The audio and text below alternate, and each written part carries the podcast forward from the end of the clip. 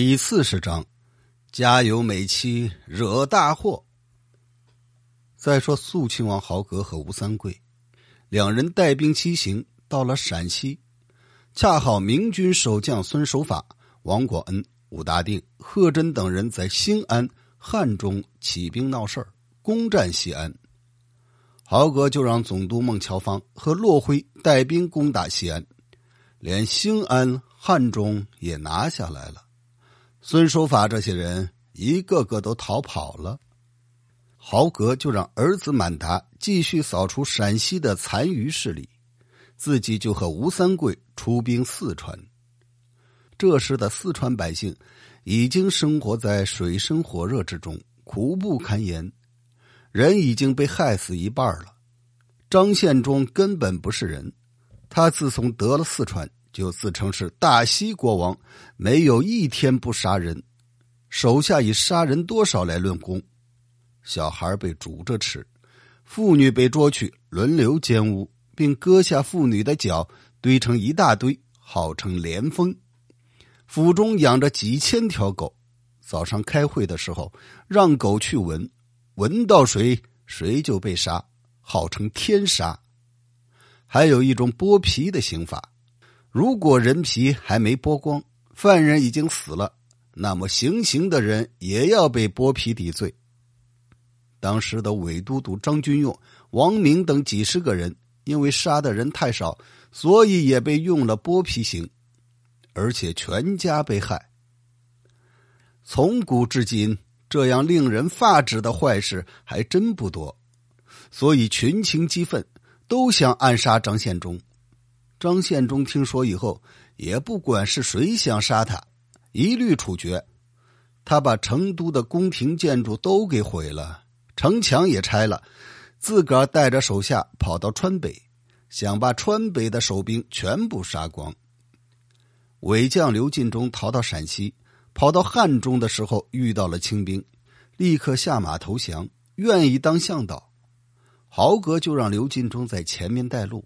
自己的部队在后面跟着，日夜兼程，一直走到四川的西充县界，这才安营扎寨，派人去侦查。侦查员回来报告说，张献忠正在西充屠城。豪哥赶紧让人收拾家伙，赶到了凤凰山。这时正赶上漫天大雾，天色昏暗，就带人翻山越岭前进。恰好张献忠已经把西充的人给杀光了，正带人出城，两下一遇上，清兵一下子冲过去，一阵乱砍乱剁。张献忠也不知道清兵有多少人，就拿出自己杀人的手段，左冲右突。渐渐的天色明亮，雾也慢慢散去。张献忠往四下一看，自个儿的人已经所剩无几。连义子孙可望、刘文秀、李定国等人也都不知去向，这会儿才真急了眼，大吼一声，杀出一条血路，向西逃跑。清将张景、亚布兰看到张献忠想逃跑，立刻抽弓搭箭，朝着张献忠的脑袋就射了过去。张献忠嗷的一嗓子就从马上掉下来了，清兵纷纷涌过去。连扎带戳的，把这个穷凶极恶的人渣霎时间剁成了肉泥。豪格带人四处征战，把剩下的一些反贼也都平定了。吴三桂向豪格道喜，豪格却闷闷不乐。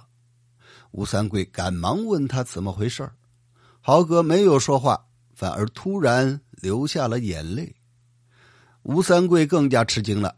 呆呆的看着豪哥，豪哥说：“兔死狗烹，鸟尽弓藏是常事儿，但我却不是因为这个呀。”吴三桂说：“难道是因为功高盖主吗？”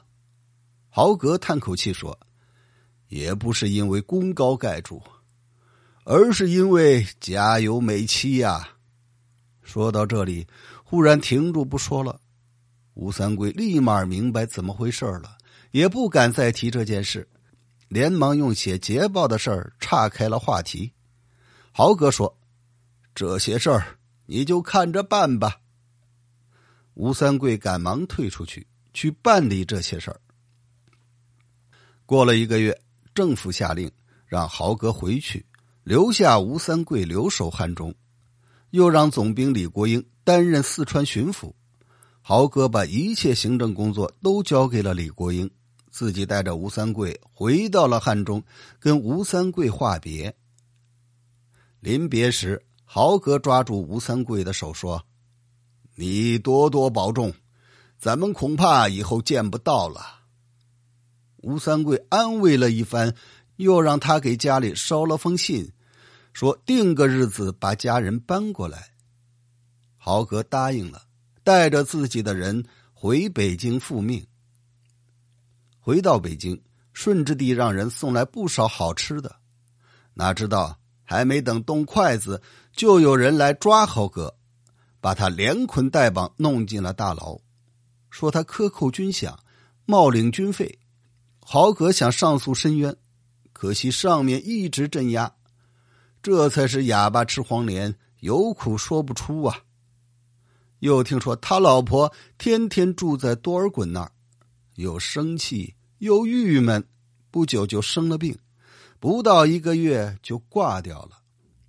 这真是生的伟大。死的憋屈。这时候，郑亲王吉尔哈朗、英亲王阿济格纷纷指责摄政王的过失，连他的兄弟多铎也看不过去了。没想到贝子屯骑竟然诬告郑亲王，上面立刻下令免职，由原来的亲王降成了郡王，并处罚金五千两。英亲王午门打伞，被控告犯了大不敬的罪名，也被降成了郡王。裕亲王因为一件黄纱衣送给了吴三桂的儿子吴应熊，又有人举报说他偷偷送礼物，并处罚金两千两。这几个豪门贵族都因为一些小事就被降级罚款，以后谁也不敢再来惹摄政王多尔衮了。更有人阿谀奉承、吹牛拍马屁，有的人说他应该免贵，有的人说摄政王对皇帝像自己的儿子一样，皇帝就应该把摄政王当爸爸。这些消息传到庄太后耳朵里，心里暗暗高兴，就免了摄政王的贵，让自己的儿子称摄政王为皇父。从此以后，多尔衮更加肆无忌惮。要知后事如何，咱们下回再说。感谢收听，请您订阅支持老绿。